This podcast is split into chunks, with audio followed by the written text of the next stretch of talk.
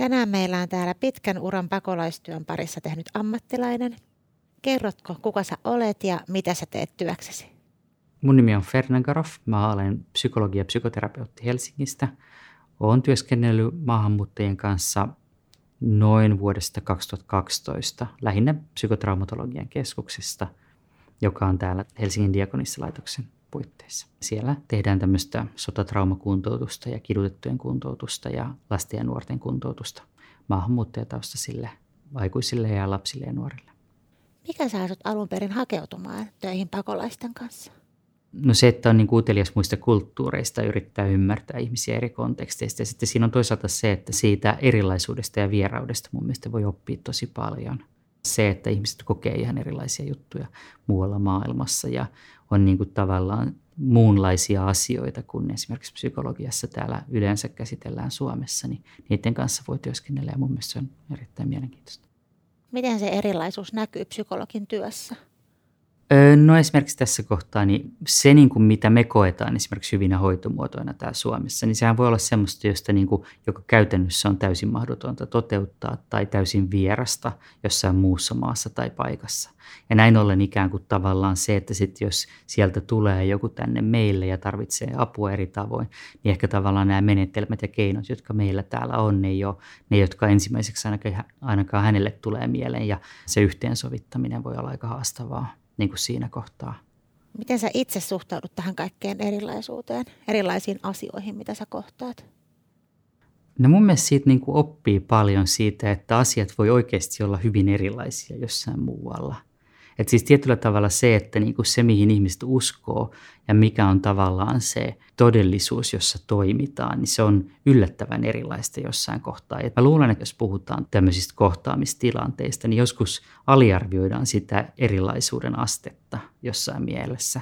Tämä ei ole tarkoitus niin sillä pelotella, mutta se tarkoittaa vain sitä, että meillä on oletuksarvona niin semmoisia uskomuksia, joita me ei olla ikinä kyseenalaistettu – ja näin ollen niin kuin tavallaan sitten kohtaa jonkun, joka tulee jostain muusta kontekstista, niin sitten siinä tapahtuu se väärinkäsitykset sen takia, koska on sellaisia asioita, joita me ei edes ymmärretä, että tässä on näkemysero. No ajatteletko se sitten, että suomalaisten ammattilaisten pitäisi opetella niin kuin vaikka eri kulttuureista jotain asioita? Mä luulen, että se ei oikein riitä. Et siis toki se on hyvä, jos niin kuin on tutustunut, mutta siinä on niin isoja kulttuurisia eroja niin kuin maiden sisällä ja uskonnollisia perinteitä ja kaikkea tämmöistä.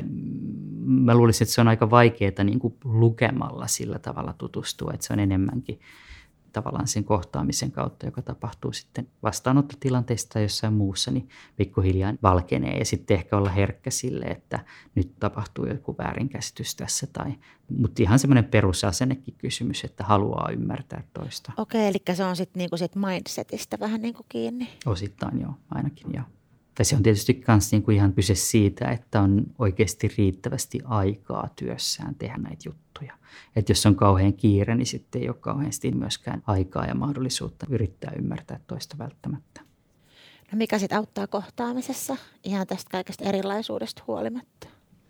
Mm, no mä sanoisin, että se, joka auttaa tuommoisessa kohtaamisessa niin kuin erilaisuudesta huolimatta, on ehkä se, että semmoinen tietty, no sekä tämmöinen kunnioitus niin kuin lähtökohtana, mutta myös ihan ehkä jonkun verran niin kuin uteliaisuutta on tietysti hyvä olla.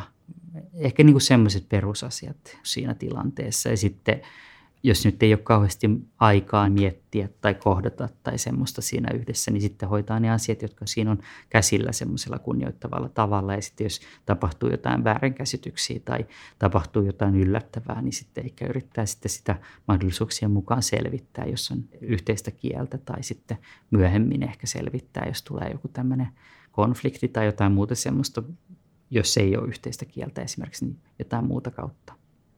Olisiko sinulla jotain käytännön neuvoa tuohon erilaisuuden kohtaamiseen, että miten sen kanssa voisi toimia tai miten sitä voisi lähestyä? No mä oon joskus käyttänyt sitä metaforaa kulttuurishokista. Ja kulttuurishokki voi niin kuin ajatella, että se syntyy siitä, kun itsellä on joku käsitys asioista ja sitten se toimiikin eri tavalla kuin olettaa. Ja, ja tämähän on niin kuin just kohtaamisissahan tätä voi käyttää tätä samaa ajatusta. Että jos tapahtuu jotain yllättävää kohtaamistilanteessa, niin se on yleensä sen takia, että meillä on erilaiset käsitykset siitä, mitä me ollaan tässä yhdessä tekemässä. Ja tavallaan siinä kohtaa niin kuin sitten ää, voi käyttää sitä niin kuin ajatuksena, että, että jos on kyse siitä, että yrittää esimerkiksi tarjota jotain palvelua jollekin henkilölle ja tämä nyt ei niin kuin sitä ota vastaan semmoisella odotetulla tavalla, niin sittenhän siinä on joku ristiriita näiden käsitysten välillä, että mitä, tässä, mitä me ollaan tekemässä tai mitkä nämä oletukset on. Ja, ja tavallaan siinä kohtaa, jos on aikaa tai mahdollisuutta, niin yksi tapahan niin kuin lähteä selventämään sitä on se, että no mikä tämä mun oletukseni on, että tässä ollaan tekemässä ja mikä tämän toisen henkilön oletus on siitä, että mitä me ollaan tekemässä ja sitten katsoa, että mikä tämä ristiriita on tavallaan siinä tilanteessa. Ja sitten vaihtoehtona voi olla joko tämä, että itsekseen pohtii, että tämä henkilö tai tämä ryhmä toimii tällä tavalla. Ja ne tulee esimerkiksi tänne meidän kirjastoon tekemään näitä asioita, eikä niitä, mitä muut tekee. Toisaalta jos haluaa niin kuin auttaa toista ihmistä, niin sitten siinä voi ikään kuin pyrkiä selittämään sellaisia asioita, jotka meille esimerkiksi on hyvin itsestäänselviä, että mikä, mitä täällä kirjastossa tehdään ja mitkä on oletukset siitä meidän käyttäytymisestä ja kaikenlaisia tämmöisiä juttuja. Siinä kohtaa yrittäen toimia tämmöisenä tiedonlähteenä tälle ihmiselle. Ja sitten niin kuin tämmöisen kautta esimerkiksi voi pyrkiä sitten siihen vaikuttamaan. Että joko sitten sillä tavalla, että sopeuttaa omaa toimintaa tai yksikön toimintaa siihen, että miten nämä ihmiset käyttäytyy, tai sitten yrittää sitten muokata tai antaa neuvoja heidän käyttäytymiselle sitten, että miten täällä kannattaa toimia. No miten sitten semmoiset niin väärinkäsitykset, niin miten ne ihmisten välillä syntyy? No siis ehkä mä voisin sanoa sille, että se väärinkäsitys ei välttämättä ole semmoinen kauhean tietoinen asia. Että sehän voi olla vaan tämmöinen, että, että sanotaan joku virkamies tai joku tämmöinen on stressaantunut ja on paljon työtehtäviä ja sitten tulee joku hänen luokse tota, asioimaan – ja tämä henkilö on sitten kokenut esimerkiksi jotain vaikeita kokemuksia aiemmin. Ja sitten, koska se kohtaaminen ei ole täydellinen, niin sitten siinä väärin tulkitaan siinä tilanteessa, että, että tämä henkilö, tämä virkamies tai joku muu on rasisti tai ainakin pahan tahtoinen tai jotain muuta tämmöistä. Että niin kuin ikään kuin tulkitaan herkästi sillä tavalla, koska on aiempia kokemuksia siitä. Ja sitten se tilanne niin kuin eskaloituu ja räjähtää käsiin. Ja siitä nimenomaan ei synny sitä kohtaamista. Ja tota, ehkä niin kuin semmoinen asia, että nämä väärinkäsitykset, niin ne ei välttämättä ole sitä, että, että mulla on tämmöinen malli tästä asiasta, vaan se voi olla just nimenomaan siinä vuorovaikutuksessa, kun se syntyy. Ihan vaan sen takia, että nämä niin kuin käyttäytymismallit on hyvin erilaisia kuin mihin on tottunut esimerkiksi toisessa paikassa tai kulttuurissa, tai toinen ihminen käyttäytyy eri tavalla kuin itse tottunut, että ihmiset käyttäytyy. No millaisella asenteella sit sun mielestä olisi hyvä kohdata pakolainen? Ja sitten jos se asenne on hyvä, niin johtaako se aina semmoisen hyvään lopputulokseen tai vuorovaikutukseen? Um, no tietysti tavallaan semmoinen kunnioitus ja, ja tota, uteliaisuus voi olla hyvä lähtökohta, mutta myös semmoinen ammatillisuus, että ainakin jos on semmoisessa roolissa, niin tavallaan muistaa myös se, että mitä me ollaan tässä yhdessä tekemässä, että pitää myös sen pyrkimyksen mielessä – että se voi riittää aika pitkälle. jossain tilanteessa tietysti nämä asiat ei niin kuin välttämättä niin kuin riitä. Ää, jos esimerkiksi joku ihminen, jonka kohtaa on niin kuin hyvin voimakkaassa stressitilassa tai on hyvin vahva asenne itseä kohtaan, niin kuin ihan vain sen takia, että missä roolissa niin kuin itse on. Ja siinä kohtaa tietysti voi olla hyötyä sitten, että on joku muu ihminen, joka voi siinä avustaa. Voi olla joku tämän toisen henkilön perheenjäsen tai sitten voi olla joku muu esimerkiksi työyhteisössä, joka tulee tukemaan tai jotain muuta tämmöistä. Että esimerkiksi jos on saamassa vihat niskoilleen, niin se ei välttämättä ratkea sille, että on vaan utelias ja, ja hyvän tahtoinen. No jos on sitten tämmöinen tilanne, mistä sä kerroit, että toinen on vaikka hirveä stressissä tai jotenkin tosi tunteiden vallassa, niin miten sitten silloin pitäisi niinku itse työntekijänä toimia? Eli siis jos mietitään, tota, ää, jos mietitään toisaalta ihmistä, joka on kriisissä – niin siinä kriisitilanteessa on sillä tavalla, että silloin jos on hyvin stressaantunut tai näin, niin silloin ei ole kovin vastaanottavainen asiapitoiselle tiedolle. Eli tavallaan siinä tilanteessa, jos yritetään hoitaa jotain asiaa ja on tärkeää, että ihminen ymmärtää, mitä me ollaan tota, tekemässä ja antaa esimerkiksi hyväksynnän tai jotain muuta semmoista, niin silloin se on hyvin tärkeää, että siinä kohtaa pystyy luomaan ensin sen kontaktin ja niin kuin rauhoittamaan sen ihmisen, niin siinä vaiheessa voidaan ikään kuin hoitaa se asia. Mutta samalla, jos miettii toista puolta tästä, niin, niin se, että joku ihminen on kriisissä ja on kuitenkin jokin asia hoidettavana, niin voi olla tärkeää se, että ei unohda sitä, mitä me ollaan yhdessä tekemässä siitä huolimatta. Koska se riski ikään kuin semmoisessa tilanteessa on sitten se, että antaa sen tilanteen vaan viedä. että tavallaan tärkeintä on siinä niin kuin pysyä itse rauhallisena, sanotaan nyt näin, ja sitten pyrkiä tukemaan sitä toista. Niinpä, että itse vaan on sit mahdollisimman rauhallinen. Sitten joskus on kuullut myös sellaisia tarinoita ja juttuja, että ihmiset ei ollenkaan tule niin kuin viranomaisten taholta kohdatuksi. Niin mistä se voi johtua ja sitten toisaalta miten sitä voi ehkä estää? Mä luulen, että niinku suurimmalla osalla ihmisillä ikään kuin on kuitenkin tämä hyvä kohtaamisen kyky. Mutta etenkin jos on työssä, jossa tota, ää, jos on paljon stressiä tai on kiirettä tai on itsellä kiireen tuntu tai ajatukset muualla, niin siinä ikään kuin on tavallaan se riski, että se kohtaaminen ei tapahdu. Ja ehkä sillä tavalla voisi ajatella, että just jos tietää, että on tulossa semmoinen että kohtaa ihmistä, joka tulee erilaisesta kulttuurista tai kontekstista, niin voi olla hyötyä siitä, että ottaa pikkusen enemmän aikaa siihen, että tsekkaa, että missä me itse ollaan ja muista laittaa sen oman stressin syrjään niin, että pystyy kohtaamaan siinä tilanteessa. Että se voisi ehkä olla semmoinen yksi ajatus. Sitten sille tuli mieleen, että varmaan näillä pakolaisilla on tosi erilaisia kokemuksia viranomaisista heidän kotimaassaan kuin meillä täällä Suomessa. Niin voiko tällä olla vaikutusta siihen, että miten ne kohtaamiset syntyy? Semmoiset niin kuin aikaisemmat kokemukset voi vaikuttaa aika paljon siihen, että miten, ää, miten niin kuin sitten täällä Suomessa esimerkiksi kokee tietyt tilanteet. Ja mä oon jonkun verran työskennellyt opettajien kanssa.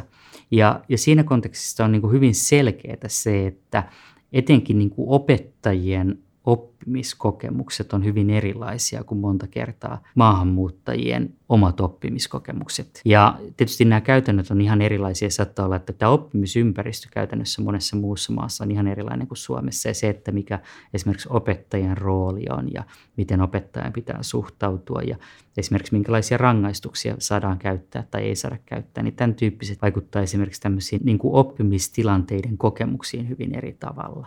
Et, et tota, esimerkiksi saattaa olla niin, että ää, oppilas tuntee olonsa turvattomaksi, koska meillä on niin lempeät säännöt esimerkiksi luokkahuoneessa, koska on tottunut siihen, että opettajan tehtävä on pitää järjestystä ja, ja rangaista ja, ja näin poispäin, kun taas sitten täällä nyt ollaan siirtymässä ehkä semmoiseen, että pyritään tämmöiseen dialogisempaan oppimiseen ja kaikkeen tämmöiseen.